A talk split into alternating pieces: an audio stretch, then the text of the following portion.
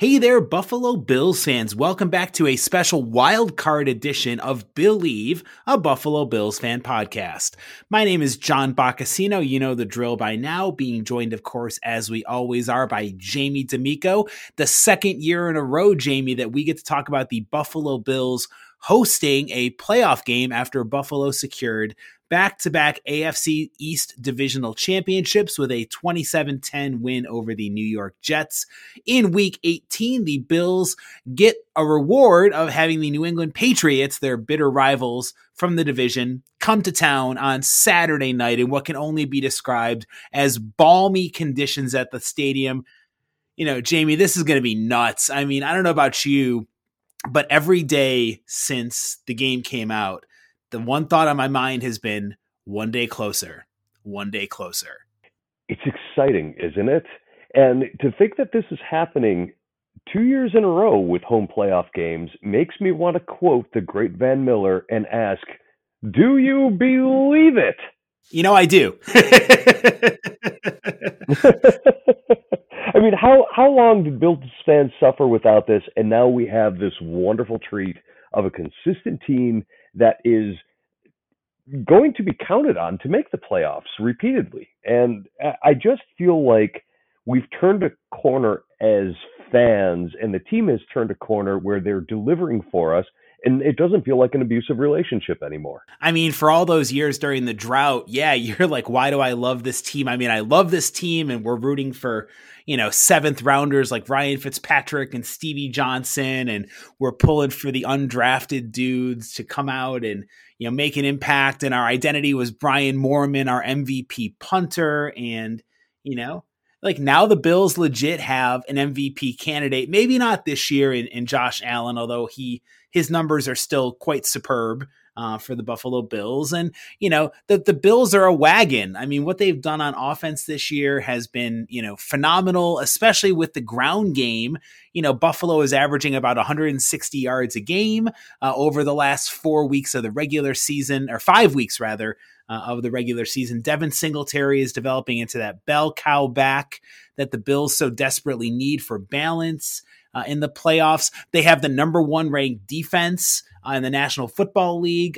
Unbelievable. The stats, Jamie, this is going to be one of those games with the wild card Saturday night where points are going to be at a premium because you've got the number one and the number two total defenses in the National Football League squaring off.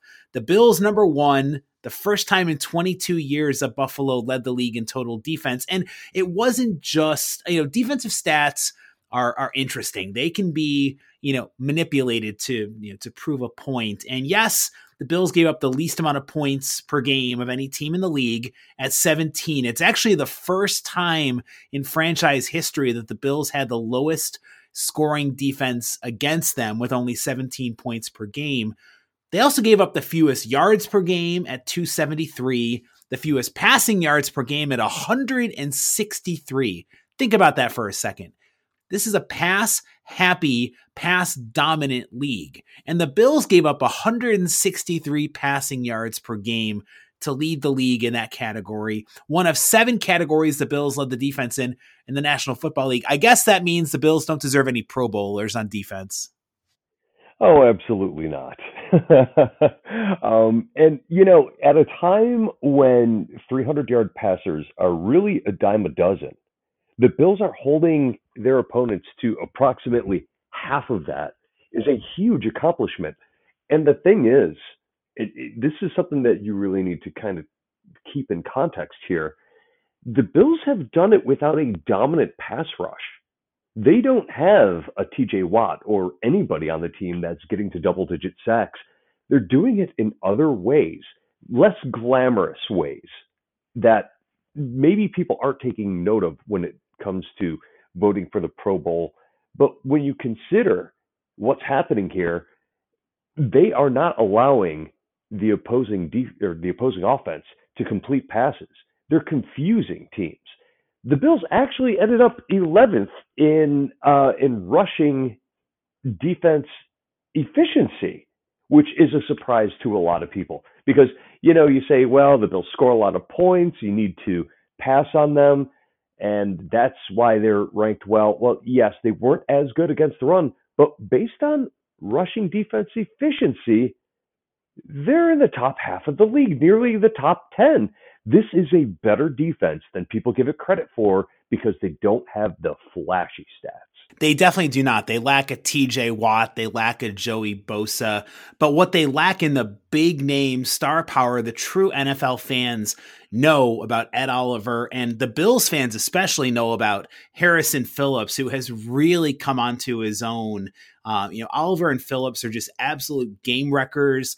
They're difference makers. They're disruptive forces on the interior. And, Jamie, there's a lot to get our listeners ready for when it comes to, Billieve previewing this big wild card game on Saturday night. But I do want to bring up a point that in my crack research for this podcast here, I know that you mentioned the Bills are not known for getting after the quarterback. But do you know who led the NFL in sacks over the last month of the season? Is it Ed Oliver?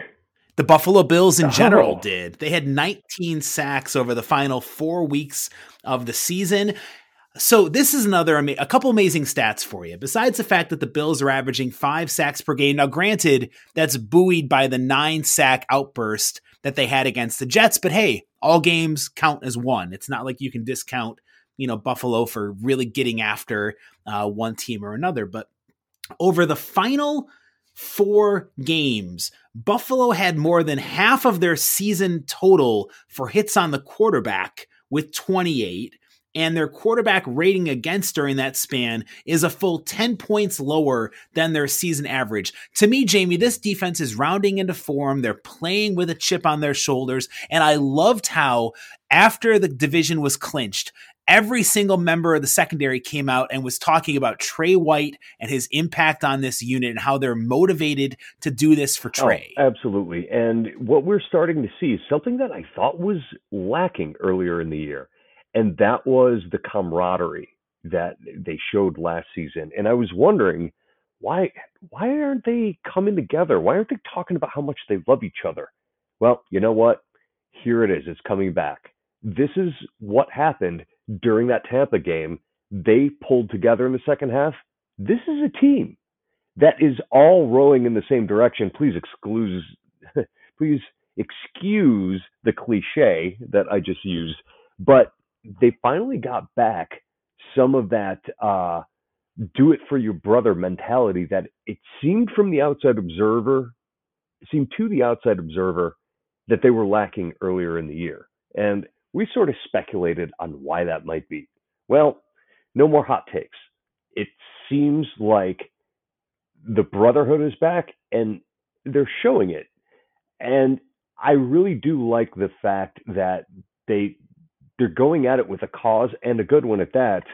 They're missing one of their brothers. They're one of the best soldiers on that team can't be with them, and they're stepping it up. But the important part of being teammates is picking each other up when they're down. Well, you can't be more down than when you're injured. They're picking him up, and it's great to see.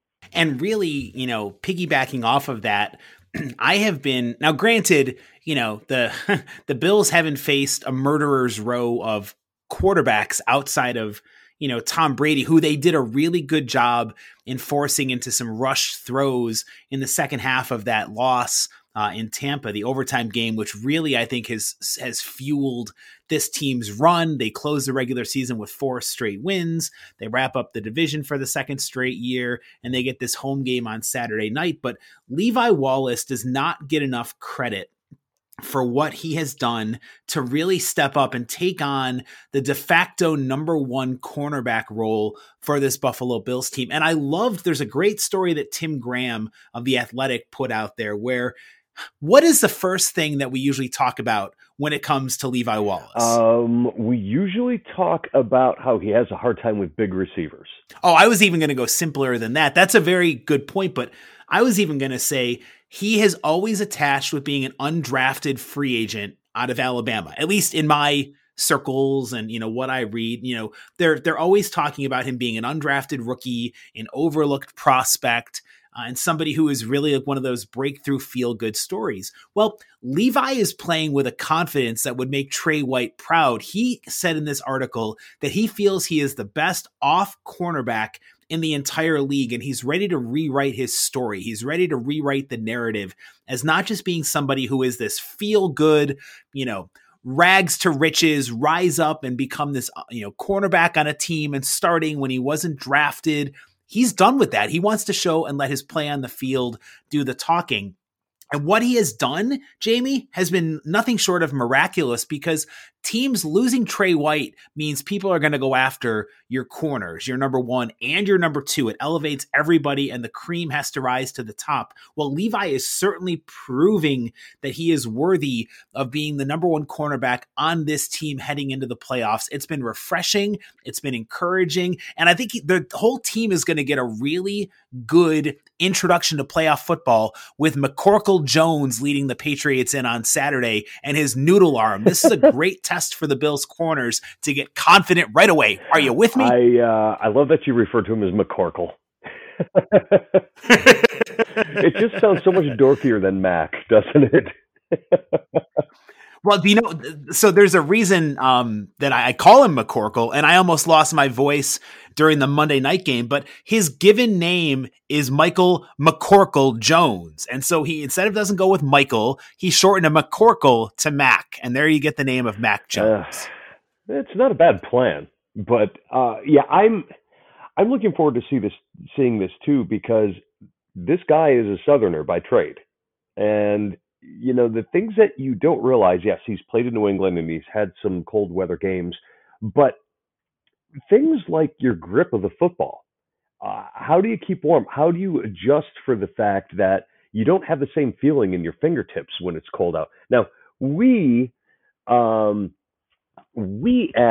Northerners, we've all played football in the snow. We know what that's like. We know what it's like to try to throw a football when you're wearing ski gloves. It's not a picnic. Now, granted, they have better equipment for that, but we're not NFL quarterbacks. If we throw an interception, it doesn't matter. So I know that the players are the best equipped on the field, or in the entire stadium, I should say, to deal with the cold weather. But single digits, wind chill probably below zero. I mean, nobody enjoys playing in this. The ground is harder. The ball is tougher to catch. It's tougher to hold on to. Every hit feels worse than it did in the warm weather. But this is going to be a lesson for this kid. And I'm sure Bill Belichick understands that. And I'm sure they're going to try to take the ball out of his hands as much as possible, especially early in the game, and only use him when needed. So, like we saw during the Monday night game when they threw the ball 3 times and ran it 46 times. Damian Harris had that back-breaking touchdown run. But I really hope, Jamie, that the Bills' defense – there's so much I want to get to with this preview podcast, but I want to start off with the defense for Buffalo and Mac Jones in particular, because Mac Jones, you know, whatever you think about him, he had a really good start to his NFL career the month of September, but he has endured some big time struggles over the last month of the season, including a really bad game against the Miami Dolphins in basically a must win situation for New England. He's thrown 5 picks over the last month of the season. He has not been able to throw downfield with much accuracy, and he's really finally showing himself to be a rookie and not someone who is this Bill Belichick mastermind where he finds someone, he outsmarts the league and brings in Brady's replacement. Mac Jones is proving he has a long way to go to even be considered anywhere near a top 20 quarterback in the National Football League. What are your thoughts on this matchup of Mac Jones against Buffalo's defense round 3? Well, I think what we're seeing, to speak to Mac Jones not playing well over the last month of the season, is there's finally 12 games of tape on him that are out there, and also the very real rookie wall that a lot of them hit. Yeah, they've been talking about even Greg Rousseau potentially hitting that. So, you know, that's something that we don't talk about often because we assume that these are professionals, but this is something that he has never done before. He's never played 17 games in a season and then gone into an 18th. That's a factor. The other thing is, like I said, there are now 17 games of tape on him. So teams are finally starting to figure out what he can and can't do and what needs to happen against him. Now, a better quarterback might have beaten the Buffalo Bills when the Bills and Patriots played last time. He was missing open targets. Now, was he missing open targets because he was rattled? Was he missing them because of the cold conditions or because he's just not that accurate? It's tough to say because he threw some gorgeous passes. I mean, his timing passes, especially those that had great arc on them, they were really nice throws and very accurate. But what is rattling him? That's something I'm sure Leslie Frazier is spending a lot of time looking at right now. And what I'm seeing is this. When you make them one-dimensional and you have players up at the line of scrimmage, I'm seeing a guy who gets slightly rattled when he doesn't know where the rush is coming from.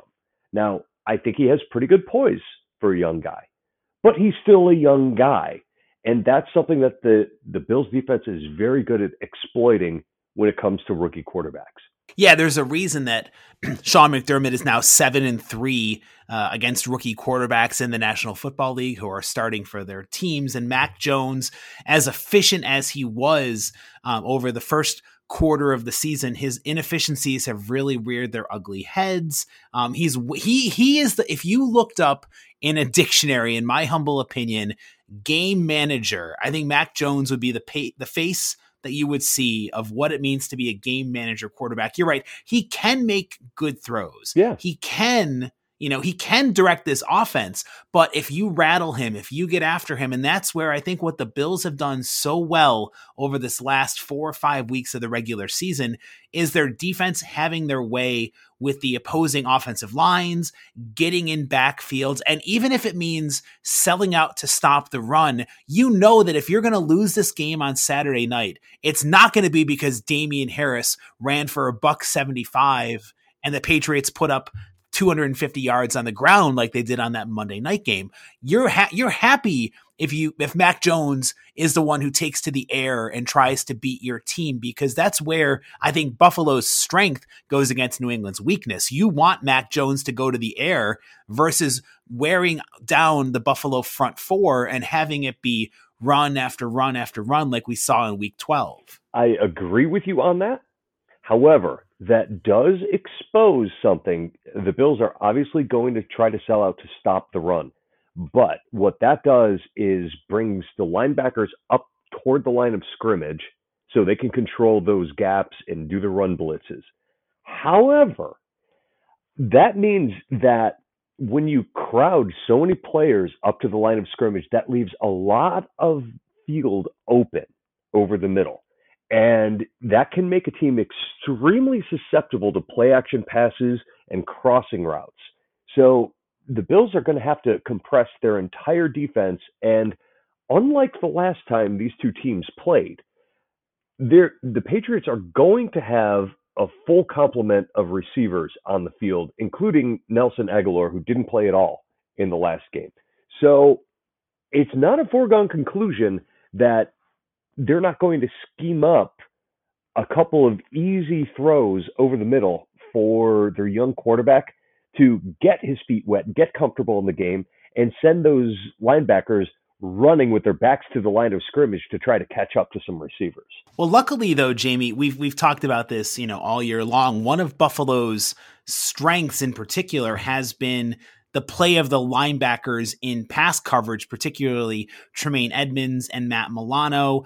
I'm not really worried about a Hunter Henry type beating and burning the Buffalo Bills down. He's a physically gifted tight end, but he has not done enough to make me really be concerned about him as a viable weapon. N'Keal Harry is very inconsistent and erratic. Nelson Agholor has flashes of brilliance followed by dropitis, where he couldn't hang on to a cold, which would be very difficult given how freezing it's going to be at the stadium on Saturday night. So I'm really, here's my question for you, I guess, off of this, knowing that, we know what the Patriots, we think we know what the Patriots want to do. It's ground and pound and control time of possession. Do you see the hoodie, the face of the evil empire? What adjustments do you think he's going to make with the Patriots offense, knowing that the Bills are banking on it being a run-heavy game plan? Well, I think that he's going to look to try to exploit the edges, because the linebackers are going to be playing in the middle of the field. And the other thing is misdirection. He is going to try really hard to get the linebackers and the defensive line to lose their gap integrity by acting as though a play is going one direction and then sending it the other. So the counter run plays are going to be huge, as are, I think you're going to see some moving pockets and some rollouts on the play action. I think that you're going to see a heavy dose of play action pass, and there's going to be some very Brian Daboll-esque misdirection plays that are in there as well, because the Bills pursue fast, and there are ways of using that against the team, and that's what Hoodie Vader is going to scheme up. I love it. Hoodie Vader. That's a great nickname I'm going to keep with me when it comes to talking about the face of the evil empire, Bill Belichick. I've got all the good nicknames, like calling people ass face, as you did me earlier via text message. I hate to do it, but you kind of had it coming, buddy. I definitely did. And so the listeners know, I wrote, oh, hey, I totally forgot to respond yesterday. Yeah, I can record now. 24 hours later. Well, I'm glad you made the time, Jamie, as always, to come here on Billieve, a Buffalo Bills fan podcast, to talk about those Buffalo Bills and taking on the highly efficient New England Patriots on offense. The Patriots have a better offense than you would think. Again, a lot of that is predicated on the run game and setting up the pass with the play action. Here's the thing, Jamie, even when the Bills defeated the Patriots and they lost 14-10 at home and they won 33-21 the day after Christmas in Foxborough, but even when Buffalo sold out to stop the run, the Patriots still ran for 5.5 yards per carry, successfully employing a lot of those heavy personnel packages and formations, bringing in a sixth offensive lineman, bringing in a fullback, bringing in an extra tight end. I'm fascinated by this part of the matchup, Jamie, the Bill Belichick versus Sean McDermott and the adjustments, because at home, when Buffalo lost in week 12, McDermott was visibly flustered after the game. He refused to give credit to Belichick, even though Belichick, and I hate the guy, but it was a stroke of genius to just say, all right, our quarterback cannot throw the ball, so stop us running the ball. And the Bills could not. I mean, they did, but they didn't do it enough, and they gave up that one big touchdown run. I'm curious, and I think this is where the whole game is going to really come down to on Saturday, is can McDermott outcoach Belichick? Belichick, the reason the Patriots scared a lot of Bills fans was he knows Buffalo so well, and he's been our tormentor for so long. Can McDermott win that coaching battle? That's an interesting question, and I'm going to bring it down to some very interesting X's and O's from the last game. And this is what the Bills did. When the Patriots were bringing in their heavy personnel, meaning the sixth offensive lineman, the Bills were taking Taron Johnson off the field, which is something they do not like to do. Taron Johnson quietly has become one of the Bills' absolute best defenders, and Belichick very clearly did not want him on the field. So what did they do? The Bills brought on A.J. Klein at linebacker, but they also brought in Siran Neal to play boundary cornerback. Now, what did that do? That brought a heavier defensive back onto the field to help play against the run. But here's the thing that we know about Siran Neal. He's not a good coverage guy. So what do you bet that when that alignment happens with the Bills defense this time, they're going to throw at whoever Siran Neal is supposed to cover? And that's where McDermott and Frazier have to do a good job of maybe changing things up. Because Siran Neal is definitely somebody who can blitz off the edge. We saw that with the whole secondary really against the Jets when Jordan Poyer had 2 sacks, and you've got to get creative in disguising your coverages, because what I think will frustrate Bill Belichick the most is showing how much you can change on the fly. You know, if you come in and say, hey, we're going to bring out Siran Neal, he's going to be our stopper to contain the run game. Maybe the first couple of plays, you drop him back into pass coverage and you bring somebody else off the edge. Maybe you bring a Jordan Poyer and have Neal drop back and play more of that safety role, because Belichick has been around the block so much. He just knows what you're going to do. And that's why he's so frustrating as a fan to go against his teams, because they always make the in-game adjustments, it seems like, to stymie Buffalo. Well, you know, the hallmark of Bill Belichick is he takes away what it is that you do. And if you don't stop what he's doing, he keeps doing it. So he doesn't make a big mystery out of things. He says, okay, well, that works. So I'm going to keep doing it until it doesn't work. Happens every game when you watch the Patriots. So I'm with you on that. There's going to have to be new wrinkles that the Bills come out with. And I can't think of what they will be, because I'm not a football coach. Well, I think you're going to see a lot more of the man-to-man defense too, by the Bills. I mean, that's one of the best ways you can both contain the run and play to Buffalo's strengths against what the Patriots do well. Here's a number for you. On the whole, the Bills played man defense about 35% of the time this season. Obviously, in the game at a Highmark Stadium in the blustery conditions, Buffalo was in man 65% of the time. I'm surprised that wasn't even higher, given all the running the Patriots were doing. But under more normal weather conditions, they still played man about 47% of the time in that Week 16 matchup. Mac Jones is going to have opportunities, because you know the Bills are going to play a lot of man, and there's going to be a very thin layer of defense behind the Bills' backers. If Klein, Milano, and Edmonds are all gearing up for the run, there's going to be those slants over the middle. There's going to be the tight end seam routes. There's going to be opportunities for him to take advantage of getting past Buffalo's linebackers with them being so close to the line of scrimmage. And that's where the Bills have to be so creative with their defense, because again, like we've both been talking about, you do the same old, Belichick's going to find a way to beat you. That's exactly it. And those are the things that worry me at the moment, is the linebackers coming up and they're being just easy tosses right over their heads for large gains. I don't know if that means that you have to bring the safeties up and try to compress the field and bet that Mac Jones can't throw it over your head, or what they're going to do there. But it's going to be interesting. The Bills defense has been excellent in the latter portion of the season, albeit against some inferior opponents. But I think these guys are up for it right now. They seem ready to go, and especially with the tandem in the middle of the defensive line playing well, that's going to be the key to it all. You get a pass rush in a young quarterback's face, bad things happen for the offense, and that's where the turnovers begin.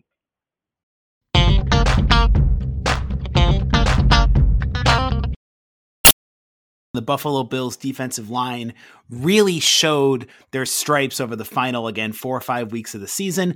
That pass rush really getting to the quarterback is one of the biggest reasons why the Bills had a third down defense conversion rate of a league low 20.8% over the final month. If you're letting teams convert 1 out of every 5 third down attempts, that's a pretty darn good ratio in this league. And that's going to lead to a lot of opportunities for the defense to pin them back, get some turnovers, and get the short field. And on Saturday night, Jamie, we haven't even talked about, we've alluded to it a little bit, but the weather is going to be absolutely atrocious for someone like Mac Jones, who grew up in Florida and played college football at Alabama. But I'm a little concerned about Josh Allen at home, and I wouldn't have said this before the year started, but his numbers, especially at home this year, have dropped. He's got, I think his quarterback rating is 10 points lower at home. He does have more, a better touchdown to interception ratio at home than he does on the road, but he's completing passes at a lower clip at home. if we're flipping the script here now and talking about Josh Allen and the offense taking on this Patriots defense, the number 2 ranked defense in the league, are you concerned about Josh trying between both the elements, a little bit of the wind, the cold weather, and also jittery Josh trying to force things, trying to be that hero ball that we've seen in some of those big moments? What's your take? Am I concerned about those things? In a word, yes. Josh Allen is only passing for about a 50% clip in cold weather games for his career. Not good, Bob. So here we are in an extremely cold game, and you hit the nail on the head. We've seen some sugar high Josh Allen in the last game against the Jets. You saw Allen and his receivers not on the same page. Probably not something you want to see consistently at the end of the season. So that needs to be worked out there. But Josh Allen has been streaky this year. You know, we've seen some ups and we've seen some downs, but even in his ups, when he's playing great, he doesn't have a really high completion percentage. And this Patriots team is not a team that beats itself. So where I'm concerned is, will the Bills beat themselves? And if the Bills are going to beat themselves, it's probably going to be the decision-making of Josh Allen that does it. Is he going to play within himself and within the game, or is he going to try to do more than he should out of his desire to try to will the team to victory? Because we've seen it. As Josh Allen goes, so does the team.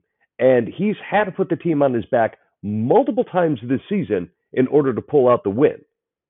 Well, is the team around him going to step it up? Is he going to allow them to step it up? And is he going to play a clean game? A clean game from Josh Allen wins. A sugar high Josh Allen game does not when you're playing a good opponent. Now, here are the numbers, and Jamie alluded to it earlier. Josh Allen, who, as we all know, played his college ball at the not-so-warm locale of Wyoming, and one of the reasons the Bills drafted him, besides his freakishly large hands and ability to throw a football over the mountains, was they thought he would do well in the wind and the adverse conditions of Orchard Park. This game on Saturday night is going to be a great litmus test for Josh Allen, and can he prove that he can play in cold weather numbers? Here are his stats. I'm going to break this down for you. I know it's radio, it's a podcast, so numbers are a little drying and boring, but they tell a point. Josh Allen has played 5 games in football that's below 40 degrees so far. He is passing for almost 70 yards fewer per game in the cold weather temperatures. His completion percentage is 54.5. That's 12 points lower than in temperature above 40. He's averaging 5.7 yards per attempt compared to 7.3 above 40. His touchdown to pick ratio is pretty similar. It's 27-11 at above 40, 9-4 at below 40, but his passer rating is nearly 20 points lower. He's also running for more yards, which would make sense given the fact that in colder weather, the Bills have done a better job of adjusting and not forcing that square peg into a round hole.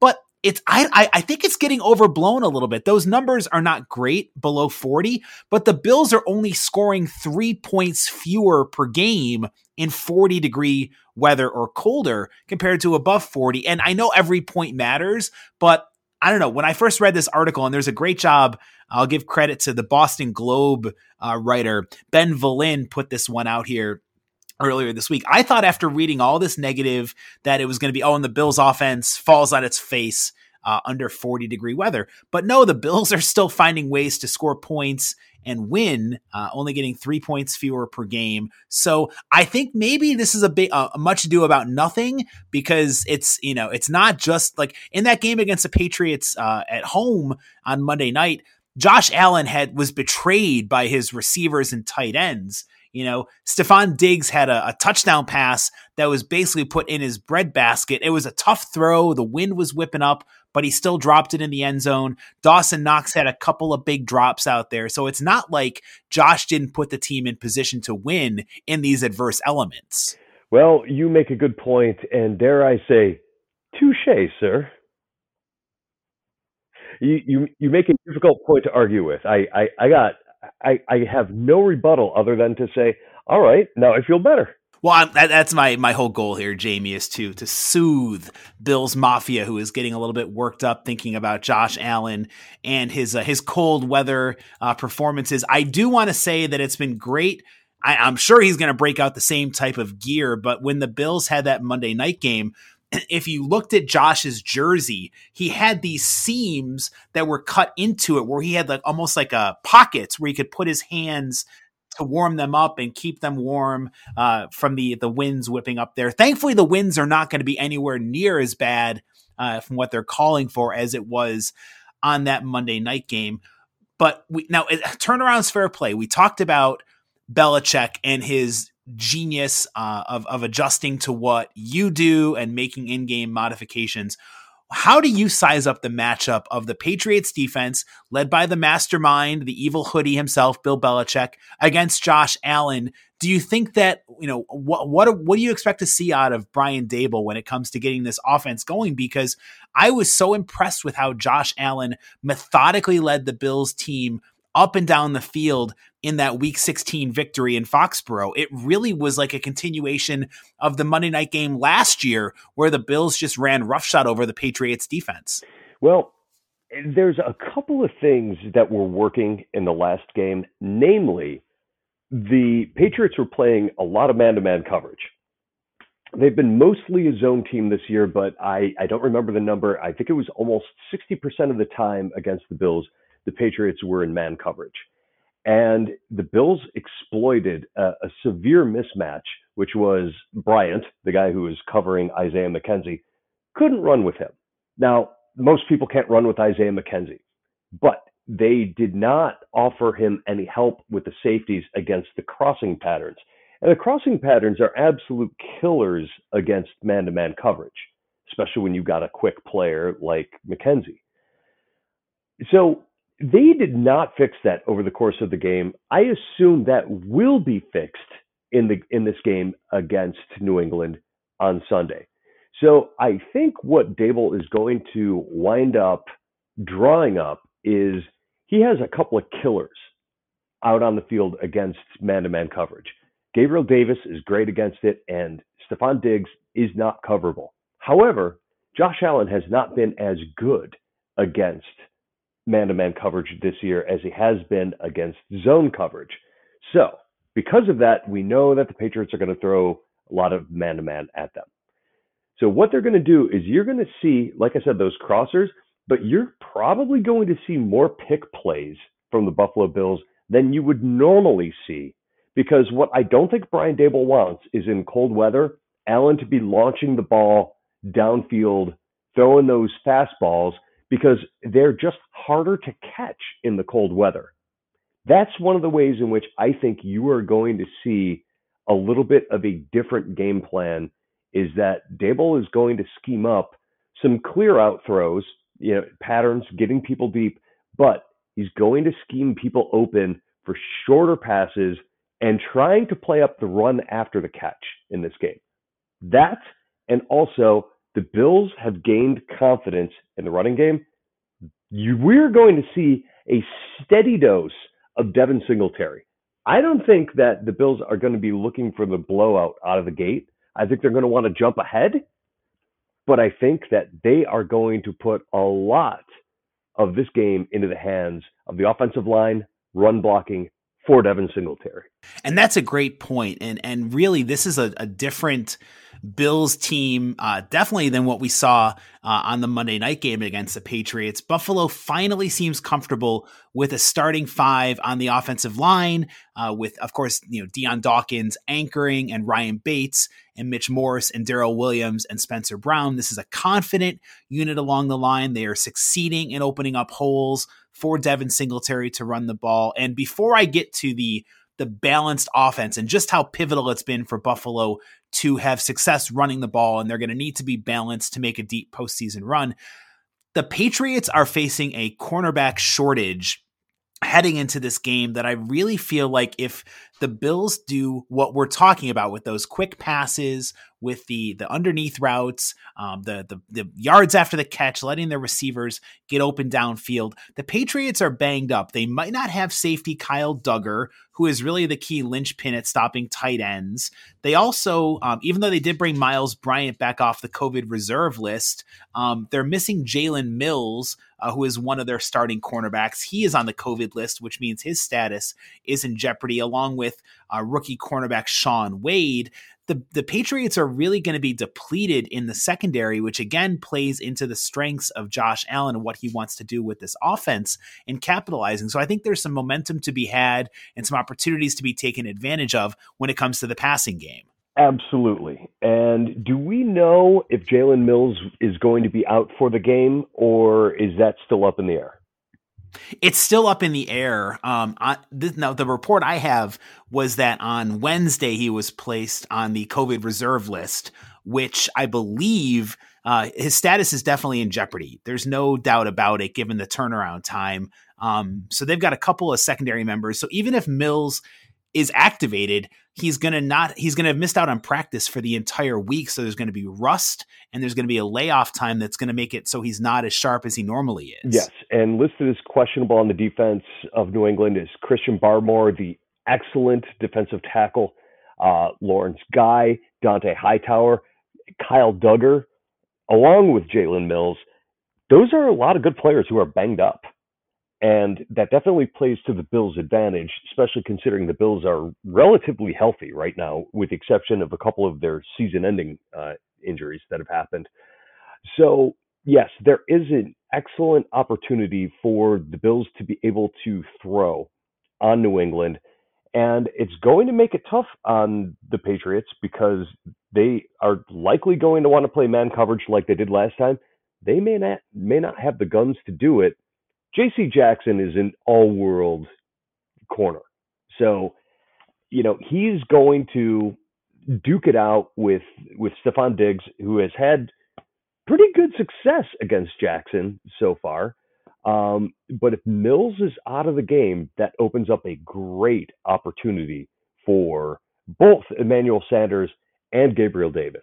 I think that you hit the nail on the head, Jamie, when it comes to the Bills on paper have the more talented offense of the two teams. And I think the Bills have the more talented defense, especially when the Patriots get all this credit for being a top flight defense. And they are number 2 in scoring defense, and they're no slouches, but they can be had on the ground game too. Over the last 7 weeks of the season, the Patriots are giving up the 7th most yards per carry to opponents, and their run defense has fallen from 8th in the league to 22nd. There have been some suspect backs that have really torched this Patriots defense. And with Christian Barmore being listed as questionable, there were 11 players who had a questionable status. The last time I checked the injury report, the Patriots are not healthy. The Bills are perfectly healthy. And when you factor in how well the ground game has worked for Buffalo with Devin Singletary, I hope that the Bills' opening drive is like an 8.5, 9-minute, 15-play drive, Devin Singletary for 6 yards, Devin Singletary for 7 yards, Gabe Davis for 12 yards, and just chip away. That would set such a great tone for this wild card game, ending in a touchdown. The statistics bear out that Josh Allen is at his best when they're doing play action. So you get that running game started against the banged up defensive line. Bring those linebackers up to close to the line of scrimmage, and then start going after the defensive backs that are nursing injuries against that Patriots team. That is the recipe for success, period. So we've talked about it, Jamie, from almost all angles. The Bills have the weapons on offense. The Patriots are a little banged up. The Bills are playing at home. The weather is going to be very miserable and uncomfortable. Wind chills below the temperature is going to be around zero, freezing wind chill below zero, with the winds about 10 to 15 miles per hour out there. These are two teams that know each other very well, having split the season series this year. I'm hoping that Matt Haack spent a lot of time learning how to kick a football again, because he was atrocious the last time the Bills had a cold weather game against the Jets. And that's really going to be a huge factor. The Bills need to punt. When they do punt, they need to pin the Patriots deep and not have these net yard punts of 8, 12, or 15 yards like Haack had the other day. Well, I mean, if he has another day like that, he's probably going to be run out of Buffalo with a crowd of people with pitchforks chasing him. But hey, he's a good holder. That's his one saving grace so far, as he has done a great job of holding for Tyler Bass on the extra points and the field goals. It's going to be a dynamic, electric atmosphere at Highmark Stadium. Jamie, let's put a bow on this podcast. What is your score prediction for this wild card game? Okay, so I think that the Buffalo Bills are ready to make a deep run, and they've been pulling it together. However, I am having trouble with the inconsistency that the Bills have shown all season. I don't know what Bills I'm going to get, but I do have a pretty good idea of what Patriots I'm going to get. So that makes the prediction a little bit more difficult, but something about this Bills team has told me that they have a one and done written all over them. John, I don't think the Bills are going to win this. All right, so tell us a score. I think we're going to see a score of something around 23-17. In favor of the bad guys. You can direct all of your hate tweets at Jamie at the Jamie D'Amico on Twitter for picking the Patriots to win this rubber match.